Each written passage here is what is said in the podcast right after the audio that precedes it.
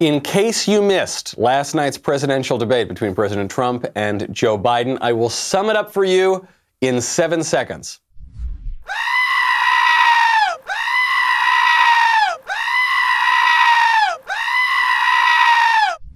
That was it. That was the debate, except instead of seven seconds, it was 90 minutes of that. The debate was mostly a draw and a missed opportunity, and President Trump spent most of the time debating the moderator Chris Wallace. But there was a point. President Trump did get a very important message out to people, and everyone seems to have missed it. But it was a very important message, and it was actually worth that 90 minutes of yammering and screaming and heckling, which we will get into. I'm Michael Knowles. This is The Michael Knowles Show.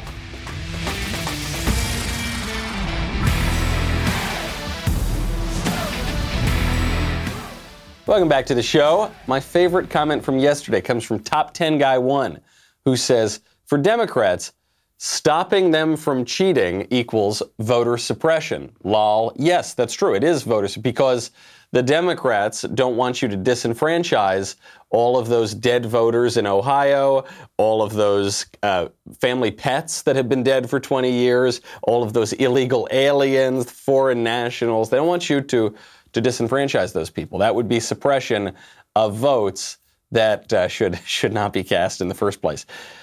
If you watched the debate last night, you probably left disappointed, regardless of what side you were on.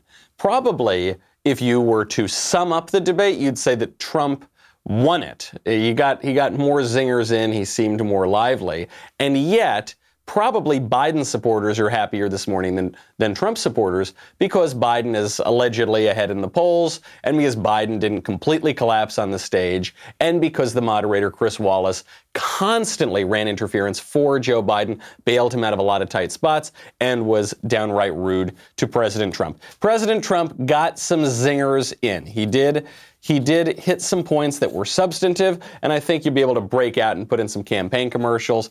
The first one was framing this the the strongest issue for Democrats. Healthcare. That's the one they always come back to, even when healthcare has absolutely nothing to do with the election or the, the issues at hand. So, what President Trump did was flip it and show how a Joe Biden presidency would destroy American healthcare. What I proposed is that uh, we expand Obamacare and we increase it. We do not wipe any. And one of the big debates we had with 23 of my colleagues trying to win the nomination that I won were saying that Biden wanted to allow people to have private insurance still. They can. They do. They will under my proposal. It's not what you've said, but and it's not what your party is, has said. That is simply your party doesn't say it. Your party wants simple. to go socialist my party is and me. socialist right healthcare. now. I am, and the they're going to dominate Party. you, Joe. You know that. I am the Democratic Party right now. Your party wants socialist medicine and socialist healthcare, and they're going to dominate you, Joe. You know that. This was a very smart framing here, which is not to say Joe Biden is a radical, he's a far leftist, he's a socialist, because nobody believes that. Joe Biden's been in office since before Karl Marx was born. you know, Joe Biden's been around a long time. He's positioned himself at various times as a moderate, and at other times uh, he's moved further to the left. So that, that wouldn't be persuasive. But what we do know, what is undeniable, is that Joe Biden is weak. He's a weak frontrunner. He's a weak leader of his party. He's a weak presidential nominee. And he will be swayed and dominated by other members of the party. Actually, when that, uh, that communist woman, Angela Davis, uh, this, this awful far left uh, woman, uh, who is very influential in the Democratic Party, when she endorsed Joe Biden, she said, I'm endorsing Joe Biden not because I think he's a radical, but because I think that we can bully him into doing what we want. Same thing is true of uh, Bob Avakian, the head of the Revolutionary Communist Party in America. He said, Yeah, I'm going to endorse Joe Biden because we're going to be able to bully him. So that was the point Trump picked up on. That, I think, is persuasive because people who still have, have horrible memories of Obamacare losing their doctor premiums going up, they're going to remember, oh, wait a second. Joe Biden's now promising more socialist health care. Joe Biden was in part responsible for, for the Obamacare mess. I don't think I want any part of that. That was a good zinger. Uh, Trump also got in one line, they clearly had written it out and rehearsed it about uh, Joe Biden's pie in the sky promises and the likelihood that they're actually going to come true. He says he's smart because he can take advantage of the tax code. And he does take advantage of the tax code. That's why I'm going to eliminate the Trump tax cuts. And we're going to, I'm going to eliminate those tax Okay. cuts. and make sure that we invest in the people who, in fact, need the help. People out there need help. But why didn't you do it over 20, Uh, the no, no, last no, 25 wait, years? Because you weren't president. you do it over because you weren't president years? No, screwing no, things no, no. up. You were a senator. And You're by the way, worst you president vice- America has ever had. Hey, hey, Come Joe, on. Let me, let me just tell you, Joe. I've done more in in 47 months. I've done more than you've done in 47 years, Joe. Ooh, that's a good line. That is, uh, some of these scripted lines are not that good and they kind of go over as groaners, which uh, Joe Biden had one of those later in the debate. He said, You, you say it's the art of the deal. You do the art of the steal. Oh, please clap. Please. It was like so lame, but that's a good line. I've done more in 47 months than you've done in 47 years. Because you, you have to look at the timeline of Joe Biden. You say, okay, the guy gets elected to the Senate in 1973. Senate, Senate, Senate, Senate, Senate, Senate, Senate, Senate, Senate, Senate, Senate, Senate, Vice President, Vice President, Vice President, Vice President, Vice President. Then he's out he's running for office. But now he's going to change everything. now he just needed 46 years head start. And now, starting in this 47th year, now he's going to change everything. Trump made another good point when, when Biden was hitting him on the tax code. He said, Joe, you wrote the tax bill. You're the one who gave me these tax advantages. So that was a good zinger. I think you can break that out. You're going to see some T-shirts of "I've done more in 47 months than you've done in 47 years." And then the, I thought the best hit. It was the closest thing that Trump got to a clean hit of the night. It wasn't a major hit, but it's it could be somewhat useful. Is Joe Biden was talking about how cops like him so much, and Trump said, "Name one, name one law enforcement agency that supports you." He has no law enforcement support. That's not true. Almost That's nothing. not. that- look, Oh, really? Who do you have? Name one group that supports you. Name one group that came out and supported you. Go Look, ahead. look. Think. We have time. we don't have time to do No, no, anything. think except about listen. it. Look, Name folks, one law folks, enforcement group that came I out think, and I supported think, gentlemen, you, I think I'm going to I'm going to take back the There moderator's I role, and, I want, and I want to get to another subject, which is the issue of protests in many cities that have turned violent. Gen- Gentlemen, gentlemen, I have to interject here because the president just landed a brutal blow on Joe Biden. So we cannot, uh, Mr. Biden, don't answer that. I'll don't. I'll step in. You obviously can't step in, but I'll step in. I'm Chris Wallace, the moderator. yeah, the mod is he's just trying to moderate all of the attacks. He's trying to temper all of the attacks that Trump landed on Joe Biden. It was uh, there. There were a few moments that were pretty brutal where where I felt Joe was really threatened. And by the way, there are a lot of threats out there for all of us, which is why you need to get life insurance. That's why you need to check out Select Quote. Select Quote comparison shops, highly rated companies, including Prudential, Banner Life, Mutual of Omaha, others, to find you the company with the best rates. So, just to give you an example of this, Select Quote could find a 35 year old man a half million dollar policy for less than $19 a month. I got to take note of that. I got to remember that. That's a very good deal. Cup of coffee a day costs more than that. Costs a lot more than that actually. Select Quote's breakthrough technology allows them to quickly match you with the best insurance company to find your best policy. Plus the quotes are free. I really love Select Quote. You know I'm a little bit of a Luddite. I'm not huge into technology, but I love using technology when it can be extremely helpful and simple and just common sense. Select Quote is so clear for that. You just go there and they just they do all the shopping for you and they just give you those quotes. Select Quote saves you time and money. Get your free quote at selectquote.com today. That is selectquote.com for your free quote. Don't put off protecting your family another day. Selectquote.com. Get full details on the example policy at selectquote.com slash commercials. Your premium could vary depending on your health, issuing company, and other factors. Not available in all states. So Trump landed some blows. Okay. Joe Biden also landed some, I wouldn't say he landed blows. He, he just landed insults. They were both insulting one another. I felt Trump got cleaner hits in against Joe Biden. Joe Biden, uh, for all the talk we hear of civility and the soul of America and how Donald Trump is taking down the tone of our public discourse, Joe Biden was much nastier and more childish than Donald Trump. Much. It, wasn't even close. Uh, Joe Biden said things that were shameful, downright shameful, to say to the President of the United States. Called him a clown, yelled at him to shut up, and called him that classic, the classic insult that, that means it means any type of bad person called him a racist. You agreed with Bernie Sanders on a plan. How, uh, folks, absolutely folks, agreed do you have any and under that idea what you this clown's socialized, doing? They call it Mr. medical- Do you have any do? socialized medicine. Mr. Well, I President, tell you what, vote now. gonna pack the Make court? sure you, in fact, let people know He doesn't wanna you're a senator. I'm not going to answer the question Why because you answer that because question? the You question a is lot of the question Supreme is Court justice, the radical question, left. Will you shut up, on, man? Listen, who is on your list, Joe? This Who's is on your so- right, gentlemen, is- I think we've ended so this. He's gonna pack the unprecedented. court. We is- have, end, I'm no, not no. gonna give a list. we have ended this segment. We're going to move on to the second segment. That was really a pro- productive segment, wasn't it? Keep yapping, man. The people understand, you. they sure do. 47 years you've done nothing. They understand. Oh. All right. They were teaching people that our country is a horrible place, it's a racist place, and they were teaching people to hate our country. And I'm No not going to allow that to happen. Vice President Biden? Nobody's doing that. He's just he's Oh, the you- racist. you- you just don't know. Here's the deal. I, I know a lot more about You this. don't than know. Let him finish.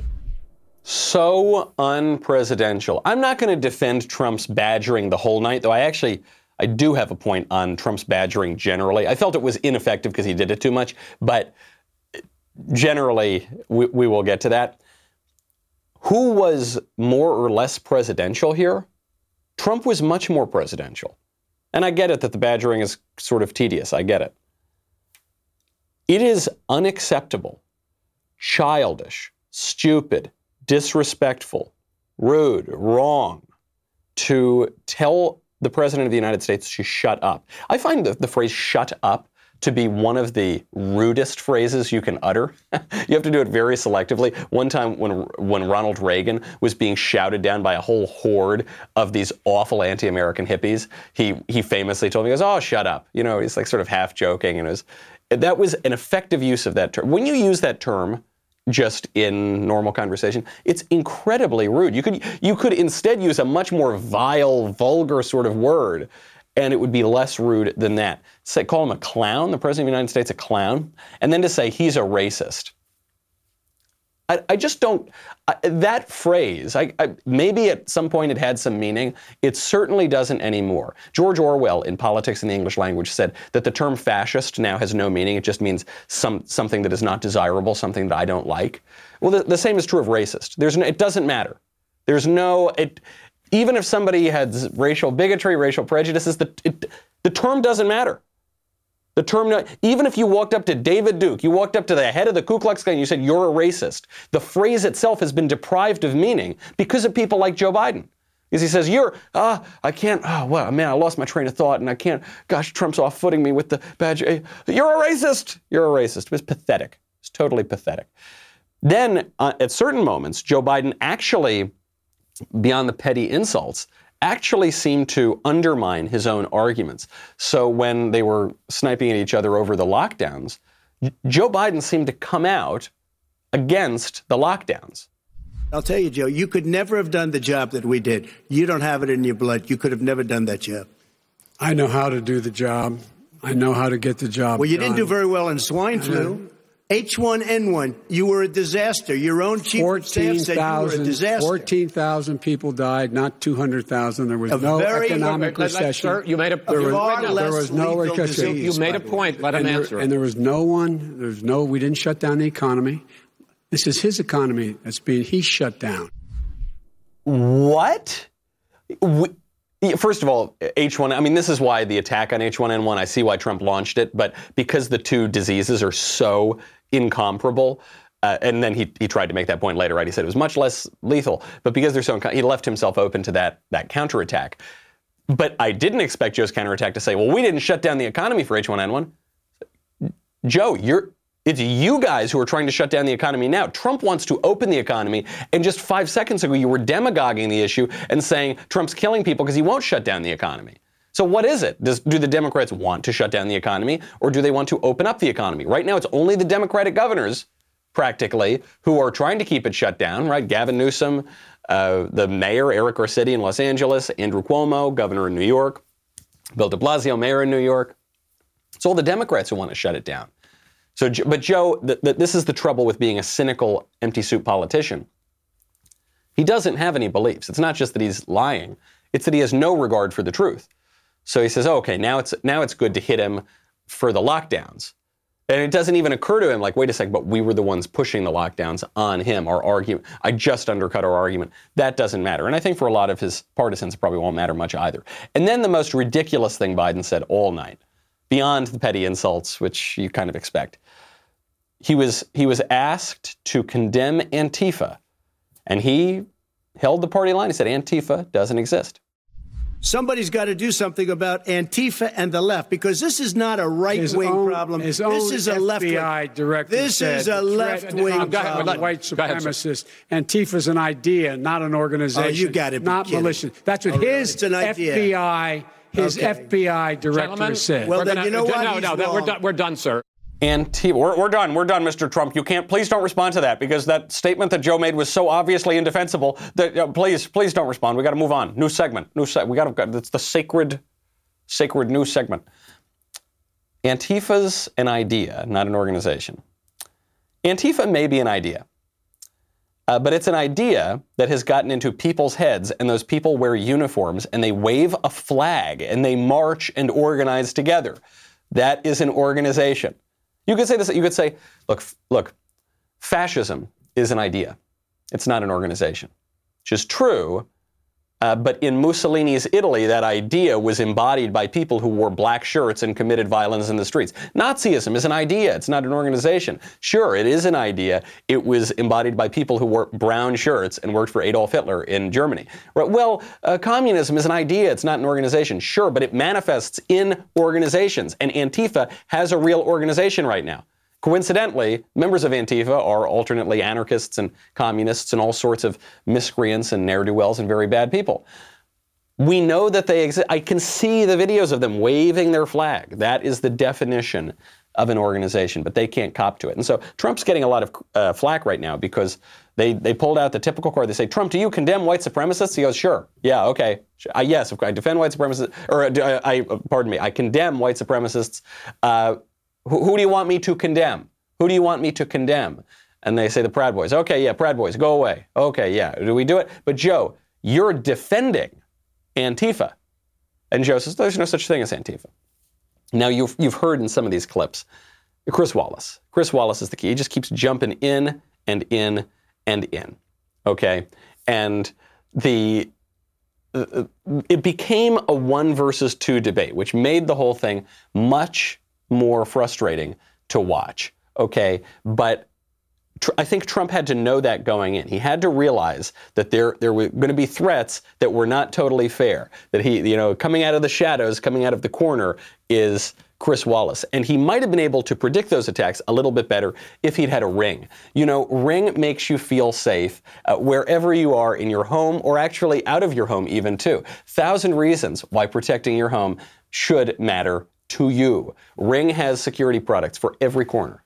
Inside, out. You can do it outside with the floodlight. You can do it uh, obviously on the outside with the doorbell, all over the place. And with Ring, you can keep an eye on your home no matter where you are, right from your phone. Sweet little Elisa, my beloved wife, she's a good shot, okay? But when I travel, when I'm on the road, even when I'm at the office, gives me peace of not time, mind rather to know that there is Ring, Ring that I can rely on. Whatever you call home, Ring has everything you need to protect it. And uh, this is my little secret. I give this out to my friends as a housewarming gift, in part because I love my friends, I want to protect them, but in part because it is inexpensive and it seems so incredibly super cool that I get a lot of credit and I don't have to shell out a lot of money. Get a special offer on the Ring Welcome Kit at ring.com slash Knowles. You get Ring's Video Doorbell 3 and Chime Pro, the perfect way to start your Ring experience, plus two-day free shipping. Go to ring.com slash Knowles, ring.com slash Knowles.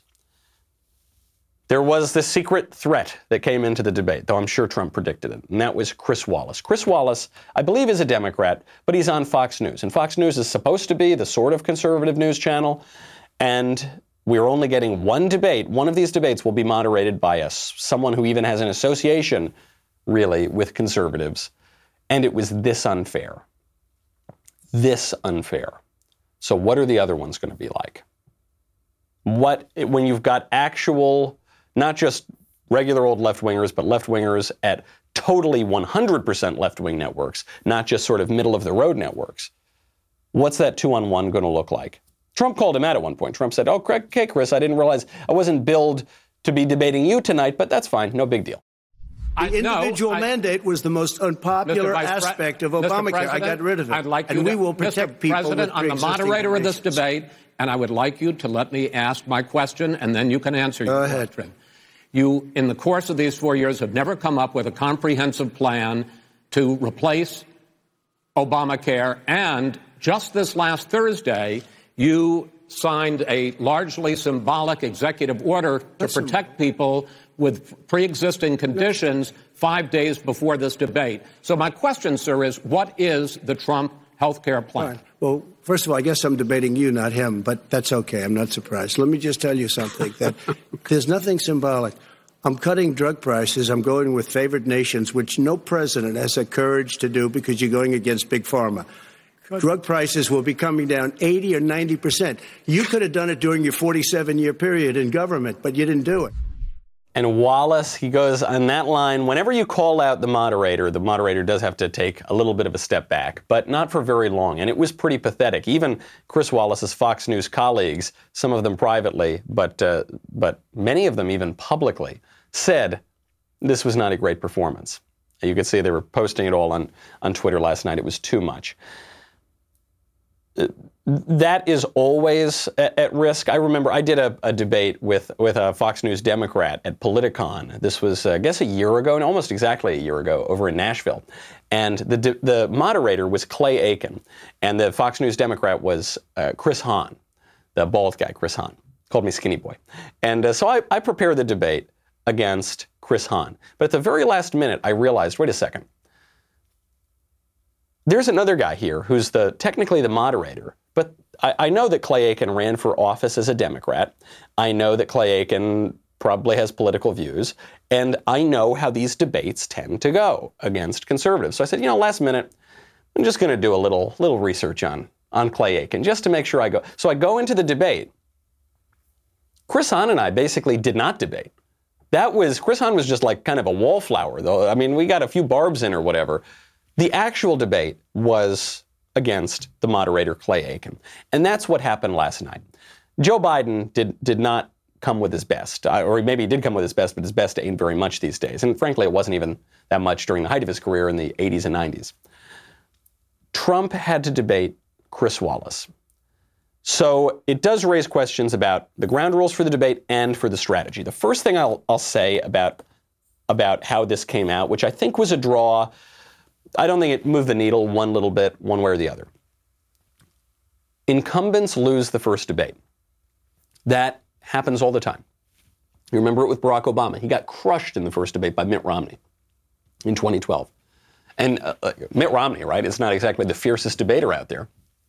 He ran roughshod over Barack Obama. Ronald Reagan, very famously, got crushed in the first debate to Walter Mondale in 1984. Ronald Reagan, this is a, there was plenty of reporting on this. Uh, according to uh, to uh, Lou Cannon, who's wrote, written about this, said as soon as Reagan left the stage, he confessed he confessed to his advisor Stu Spencer that he had flopped. Uh, you had uh, Mondale walking off of the stage, saying to an aide, "This guy is gone," meaning he mentally wasn't all there. Kind of the thing we would say about Joe Biden. Two days after the debate, the RNC chairman, Paul Laxalt, held a press conference admitting that Reagan had done a bad job and said, no, but it wasn't because his brain has turned to mush. Uh, it's because the briefing process uh, didn't work very well. You know, the preparation process didn't work any well. And uh, he, he just got clobbered. And then he came back and crushed Mondale in the later debate. Same thing with Obama. Obama came back with the help of the mo- moderator, quote unquote, Candy Crowley, and crushed Romney in the remainder of the debates. So I'm not too worried. If you have a little bit of an historical view, you say this isn't going to change anything. The trouble with last night's debate is it was exhausting. Was, I was watching it there with Ben, Jeremy, and Drew. We just said like, oh gosh, guys, I got I don't have enough hours in my life to sit through this. It's not. It's, there's nothing productive about this. It's so exhausting, and that's true. That's true. And uh, we had a little bit of a disagreement because we all thought that Trump interrupted too much. But I think Ben was harsher on it than I was. And Ben kept bringing up this point this is, this is exhausting and this isn't good and it's going to turn away voters. But the reason I disagree with that a little bit is Trump has to be exhausting. He has to be if he wants to do anything that matters as a conservative. Now, you don't need to be exhausting if you want to just go along and get along with the liberal establishment, because then you'll be treated relatively well. You know, they'll still probably beat you, but maybe they'll let you get in as long as you play the game. As long as you, as a conservative, play your role as the court jester in the kingdom of liberalism, they'll more or less let you get along. But if you actually threaten things in the way that Trump has done, if you threaten their global trade regime, if you threaten their open borders regime, if you threaten the loss of national sovereignty to international and transnational organizations, as Trump has done, unlike any of his predecessors, frankly, even including Ronald Reagan, if you do that, they are all going to come at you all of the time. Hollywood, the mainstream media, obviously the Democratic politicians, the bureaucracy that tried to have a coup d'etat and overthrow the 2016 election and kick him out of office, higher education, lower education, the technology companies now, which are threatening to censor conservatives on election night. All of these things are coming to, and they're already censoring conservatives. They're already censoring even the President of the United States, saying that he's posting misinformation when certainly that is not the case. All of these things are going to come after you. If you want to break through that at all, you have to badger. It's the same disagreement about the tweets.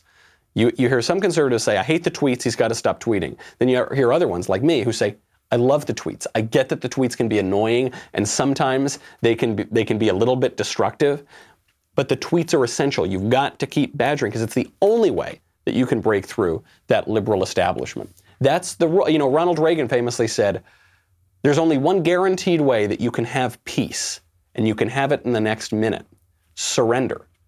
Yeah, if you surrender to the left, then you can, it'll all be genial and nice. Oh, old Joe's a return to normalcy. I don't like the normalcy. The normalcy was very bad. The normalcy is leading our country off of a cliff.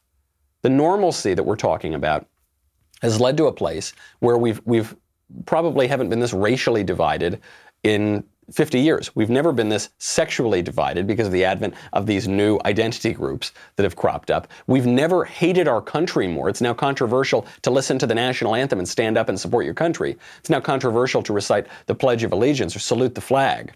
We've never hated our history more, tearing down statues of George Washington, Thomas Jefferson. We've never been stupider. And this is the biggest problem with this debate is how stupid it was. It was so dumb. And that's not just a perennial complaint and every generation feels it that, oh gosh, things used to be better. They actually were better when it comes to the American mind and the American public discourse.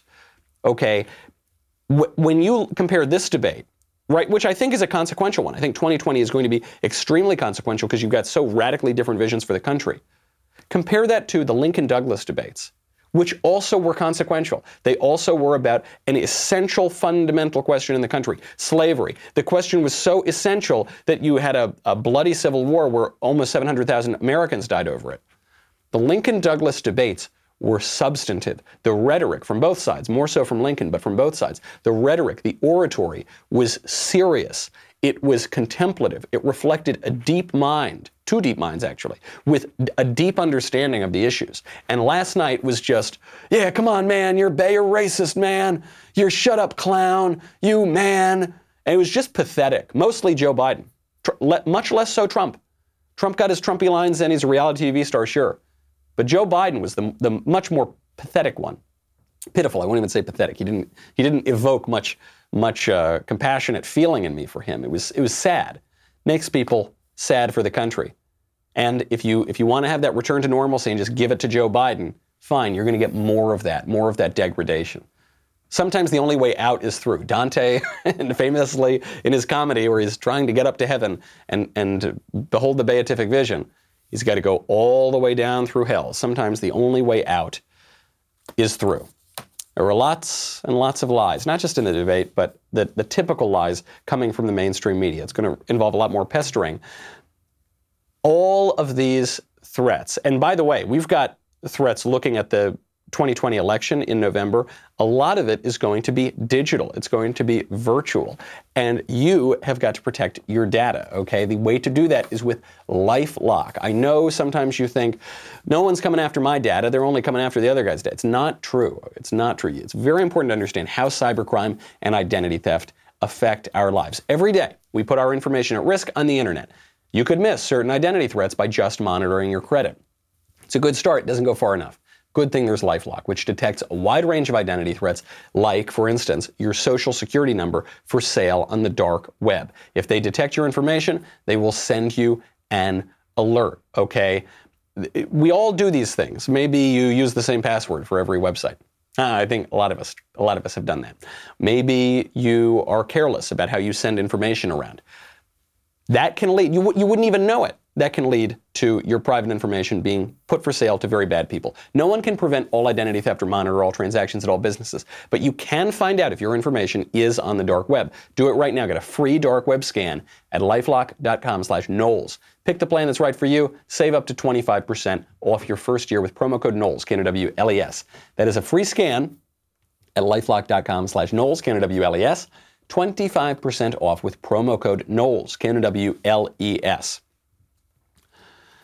The, the trouble that we get to in these debates is the lies. All of the lies that the, the moderators, quote unquote, will lie on behalf of the Democrats and they will contradict the Republicans and they will defend the lies of the Democrats. There was one clear one last night that just shows you how rigged this game is, which we'll get to in, in, one second. But if you liked our debate coverage last night, you should join Daily Wire now. As an insider or all access member, you get 20% off with code DEBATE, so you can watch all of our upcoming debate coverage live at dailywire.com on Apple TV or on the Roku app. You get a ton of stuff and you get two leftist tears tumblers. Can't beat that. Head on over to dailywire.com, become an all access member. 20% off with code DEBATE. Sign up today. We'll be right back with a lot more.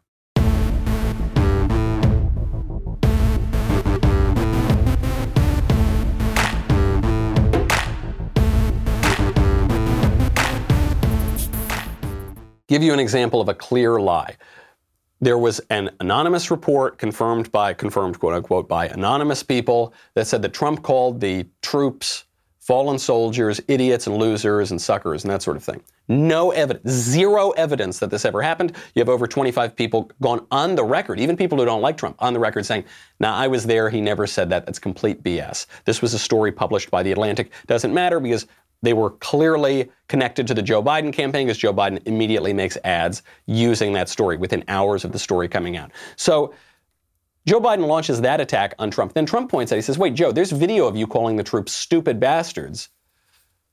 Joe Biden flat out denies it. He made a statement about the military. He said I said something about the military. He and his friends made it up, and then they went with it. I never said it. Okay, that is what not he true. did Sir, he you're done in this segment. he called Mr. the Vice- military Mr. Vice President, stupid bastards. I and he did said not it on say tape. that. He Uh, said Mr. stupid Uh, bastards. please, he said it. stop. I would never I say would that. Play to it. the Stop. military. Play it. I love Chris Wallace. Stop it! Stop it, Trump! You're saying things that are true and they're not nice about Joe. Stop, please! Cut the feed! Cut his mic! It's so ridiculous. But you heard the important exchange here. He goes, Joe Biden called the troops stupid bastards. Joe Biden said, I did not say that. Roll the tape. One, I married Jill. And two, I appointed Johnson to the academy. I just want you to know that. Just clap for that, you stupid bastards. we have the tape. He is talking to a whole audience of military. Says, clap for that, you stupid bastard. You called them stupid bastards. I did not. How dare you? So he lies, and then Chris Wallace, stop, please, no. Oh gosh, people are going to Google it if you mention it a couple more times, and that's it. That's it. The only way you can break through is if you if you hammer these things and you make it such an issue that even if you get the negative attention for it yourself, people take a look, Google it themselves. Those are the lies we're up against. I'll give you an example of another lie that we're up against. So you, you remember the Atlantic hit piece that said that uh, Trump called the military suckers and losers, no evidence of that. Here's another one, also from the Atlantic. Trump secretly mocks his Christian supporters. Former aides say that in private, the president has spoken with cynicism and contempt about believers. You don't even really need to read this. It's like, okay, we, we're, oh, they've, they're quoting Michael Cohen, the criminal, degenerate, traitor lawyer to Donald Trump. Coward, hack, uh, who's now in, in prison, right? Or maybe they let him out because he was afraid of getting the Wu flu or something. Okay, blah blah. I don't. There's not. Don't even need to really read this. Do you think that Donald Trump hates Christians? Ask yourself that. Do you think Donald Trump hates Christians? Joe Biden, in the Biden Obama administration, that administration sued nuns, took it all the way up through the courts because they wanted the nuns to pay for abortion drugs. Sued nuns. Donald Trump doesn't do that. Donald Trump supports religious liberty, supports churches. When the left went over and burned down one of the most famous churches in the country, St. John's over in Washington, D.C., right by the White House, Donald Trump walked over there, dispersed the crowd of rioters, and held up the Bible as a sign of support. And you know what happened? Democrats attacked Trump for doing that. Which side do you think supports Christianity? Which side do you think holds Christianity in contempt? How many churches have been burned down, uh, graffitied up, attacked, smashed by the left in the, in the last two months? Countless. Which do you think? This story was, I mean, I, what is the meat of this story? That Trump has made some jokes, maybe? I don't know. I, I guess I have no doubt that Trump has made jokes about uh, religious people. I've made plenty of jokes about religious people, many of them on this show. is that that's the issue? No. Question is, who supports Christianity? Trump or Joe Biden? Joe Biden, who was denied communion because he is in grave scandal and mortal sin. Obviously, obviously, Trump is the supporter of people of faith, religious liberty, Christianity in particular. This gets to that, that issue of the cynicism, right? Joe, Joe Biden undermining his own attacks, because we've been told the last few weeks Joe Biden's a devout Catholic. Sure, he doesn't believe the stuff the Catholic Church believes, and sure, he was denied communion, rightly so, by a priest. But he's devout, and that's so wonderful. But also, Amy Barrett's a complete nut job because she actually believes in Catholicism. Well, hold. I thought it was good to believe in because you said it was he's a devout Catholic, and that's a good. But then you, someone actually, and Dianne Feinstein's worried that the dogma lives loudly within her, and Dick Durbin doesn't know what it means to have orthodoxy in your religion. They're trying to have it both ways, which is what makes an article like that complete trash. But that's what you're up against. So Trump's got his work cut out for him. The one, the one substantive point I want to tell Republicans and President Trump in particular that I think is always a misstep. Trump made it last night. Is Trump went after Joe Biden on the 1994 crime bill. He went after Joe Biden for being too tough on crime which is a completely misguided attack. Republicans are launching this, I think, as a matter of racial pandering. And I, I, actually find it racially very uncomfortable because it conflates black people with criminals, like as a complete overlap, right? You're saying, no, look, I'm really good for black people. Look, I'm letting them all out of prison. You say, nah, no, I don't think innocent black people uh, want to identify themselves with a bunch of criminals who've, who have, who've done heinous things. The 1994 crime bill is the only good thing Joe Biden's ever done in his political career. It makes me more likely to vote for him if you mention the 94 crime bill. The First Step Act, the Jail Spring Act that, that Trump passed, it actually makes me less likely to vote for Trump. I'm obviously going to support Trump regardless, but it's my least favorite thing probably that he's done in his administration. It's, it's the wrong line of attack. It's not going to work. It's, uh, it's, it's undercutting their other arguments on law and order. I'll give you an example. Give, give you an example of how the left is just by its own nature, very weak on crime. There was a, a guy, a murderer, who just got executed. He finally got his, his punishment, his just punishment, which is capital punishment. The U.S. plans to execute a man for a crime he committed at 19. Scientists say the research on brain development makes that wrong. So, first of all, the, the scientists say, by the left's own premises, cannot have a conclusion in a moral argument because what the left has said is that there is science, right, physical science, and that you can't derive an ought from an is. You can't derive moral conclusions from the physical world. That's that's the basis of this whole physical science that we're talking about. But what they're what are they trying to do? They're trying to derive a, a moral conclusion from the physical world. Right, but they're saying those things are supposed to be totally separate. Scientists and philosophers are supposed to be totally separate. But they don't separate them when it works for them. So they'll say, yeah, science says you gotta you gotta lock yourself in your home for the next 10 years. Because science, science says that. No, nothing, nothing about science as they understand it would suggest that. It gets more complicated because one actually probably can derive an ought from it, from an is. One probably actually can derive moral conclusions from the physical world. But that that argument is for another day, and that's certainly not what the what the left is trying to do. They're actually trying to invert that traditional understanding of things. The man committed a crime at 19, and now he's got to pay for. First of all, he should have been executed at 19, right? It should he shouldn't have been languishing on on death row for the past 21 years.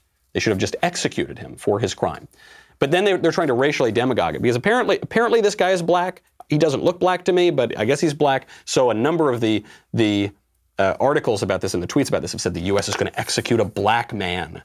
And the, the, premise of BLM is that any black man who's in prison is there unjustly because we have a new kind of slavery and I don't know, they were all set up or something. Let me tell you this guy's crime. Christopher Vialva. Christopher Vialva bummed a ride from two youth ministers, a, couple, a young couple, a man and his wife. He robbed them, he kidnapped them, and he stuffed them in the trunk. He then drove around for hours and tried to pawn the wife's wedding ring, apparently unsuccessfully. He then opened up the trunk, and while they were pleading for their lives, the wife was reading him the Bible to convert him. He shot them both in the head, but the wife didn't die right away. So he set their bodies on fire, and then they died. This is, by the way, this man would end up in the uh, in Dante's sort of understanding of uh, cosmic justice. This guy would end up in the very pit, the very lowest level of hell. The, he committed the worst sin, which is fraud and betraying, specifically betraying your benefactors. He asked these guys for a ride. Out of the kindness of their heart, they gave it to him. He kidnapped them, robbed them, tied them up, and burned this woman alive. That guy should be killed by the state. It is totally just. Capital punishment, very just thing. It, it, it, perverts our system when there is no type of justice at that degree. When the president comes out, I understand there's a very big difference between, say, a drug crime and a crime such as Christopher Vialva committed.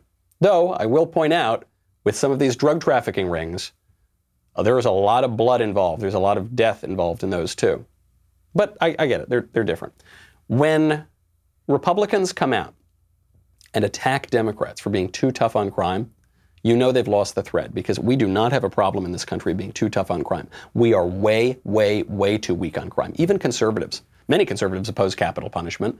Many conservatives even oppose tough punishment because it's not rehabilitative, maybe. It's not, it's not deterrent, they say. Now, it, it, it, often is deterrent. The reason that these tough punishments are not deterrent is because they go on so long that they don't they don't actually seem like a punishment. If this guy had been killed at 20, as he damn well should have been, I think you'd see a mu- much greater deterrent effect of capital punishment.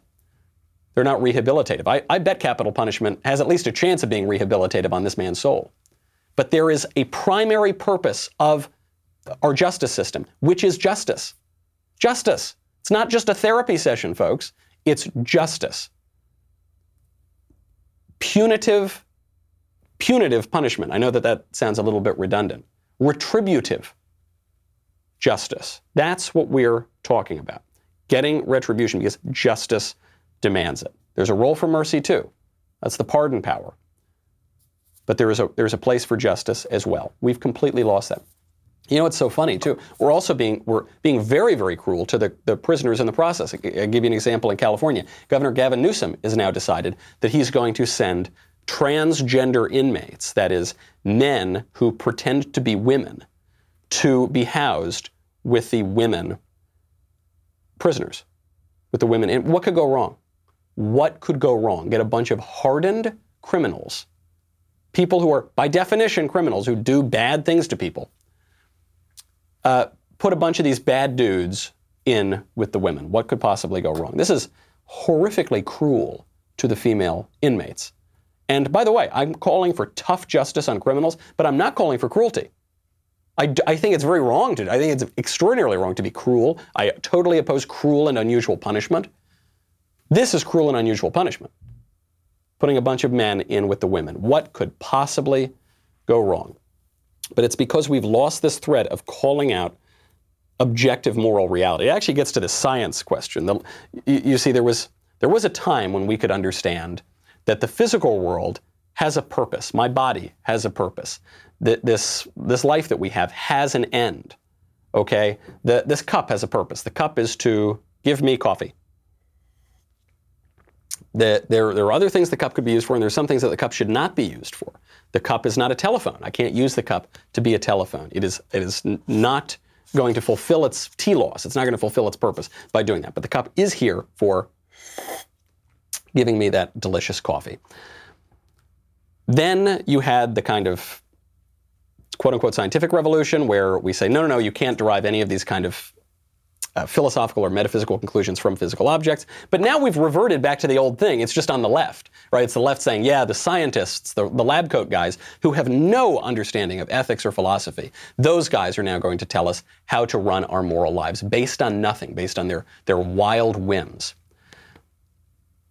What we have to do is return to a world in which we have a clear understanding of the moral order and where, and where we have the courage to admit it. Say, some things are better than other things. There is such a thing as justice. There is such a thing as good. There is such a thing as courage. There is such a thing as wrong. Men should not be with the women inmates. That's wrong. Men who pretend to be women, we should have compassion for, sure, but we shouldn't indulge that fantasy because it's not true. It's wrong. It is actually wrong to do that. Wrong to pretend to, to do that and wrong to indulge that delusion. There's a kindergarten teacher in France. Kindergarten teacher just got fired from teaching kindergarten. He's, he's still teaching first graders and second graders and third graders. He just got fired from kindergarten. Why? Sylvain Helaine is his name. He's 35. He's the most tattooed man in, in France. His body, face, and tongue are covered in tattoos, and he just had the whites of his eyeballs surgically dyed black to look like a demon. He looks like a demon. And he was scaring the kindergarteners, so finally he was moved not out of the not out of the school, not away from children, not into a psychiatric hospital where he belongs. He was moved to first grade. And hopefully those kids and their parents won't complain and have nightmares. There was a time in this civilization where you could look at that and say, you know, it's it is wrong to uh, dye your whole skin and dye your eyeballs black and try to look like a demon. That, that's wrong. That's evidence that something's going wrong in your head, and we're going to give you treatment for that. We're going to explain to you why that's wrong. But now we're so afraid to make any moral moral claim. And, and they're even conservatives, quote unquote, but they're, they're really libertarians who say, well, you know, look, if we say it's wrong to uh, dye your eyeballs black and, and cover your whole body in tattoos to look like a demon, then they're going to tell us it's wrong to go to church. And it's like, who can really know which one's wrong, you know? So we just got to throw our hands up and anything goes. No, I'll tell you what, how about we just say the good things are the good things and the bad things are the bad things? We've done that throughout the entirety of our civilization, except for the past, I don't know, five minutes, in, er, in earnest since the 1960s. How about we just do that? That is possible. We have the ability to do that. We just might not have the courage. That, all of that is to say, that is a system that conservatives are up against right now. Okay, that kind of insanity, that kind of unreason. And so it is no surprise that when we have our nas- national debates, it's just a bunch of screaming all night long. It's just a bunch of petty insults. There's no reason because we've lost confidence even in the ability to reason about our politics, to reason about how we ought to all live together. We've lost a conception of what the good even is, what we all should be doing. And so we're all just stuck in cacophony and a bunch of babble. All right, that's enough babble for today. I'll see you tomorrow. I'm Michael Knowles. This is The Michael Knowles Show.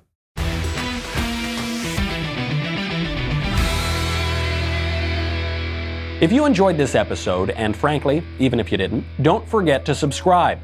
And if you want to help spread the word, please give us a five star review and tell your friends to subscribe. We're available on Apple Podcasts, Spotify, and wherever else you listen to podcasts. Also, be sure to check out the other Daily Wire podcasts, including The Ben Shapiro Show, The Andrew Klavan Show, and The Matt Walsh Show. The Michael Knowles Show is produced by Ben Davies. Executive producer, Jeremy Boring. Our technical director is Austin Stevens. Supervising producers, Mathis Glover and Robert Sterling. Assistant director, Pavel Wadowski. Editor and associate producer, Danny D'Amico. Audio mixer, Robin Fenderson. Hair and makeup, Nika Geneva. And production assistant, Ryan Love. The Michael Knowles Show is a Daily Wire production. Copyright Daily Wire 2020. You know, the Matt Walsh Show, it's not just another show about about politics. I think there are enough of those already out there. We talk about culture because culture drives politics and it drives everything else. So my main focuses are life, family, faith.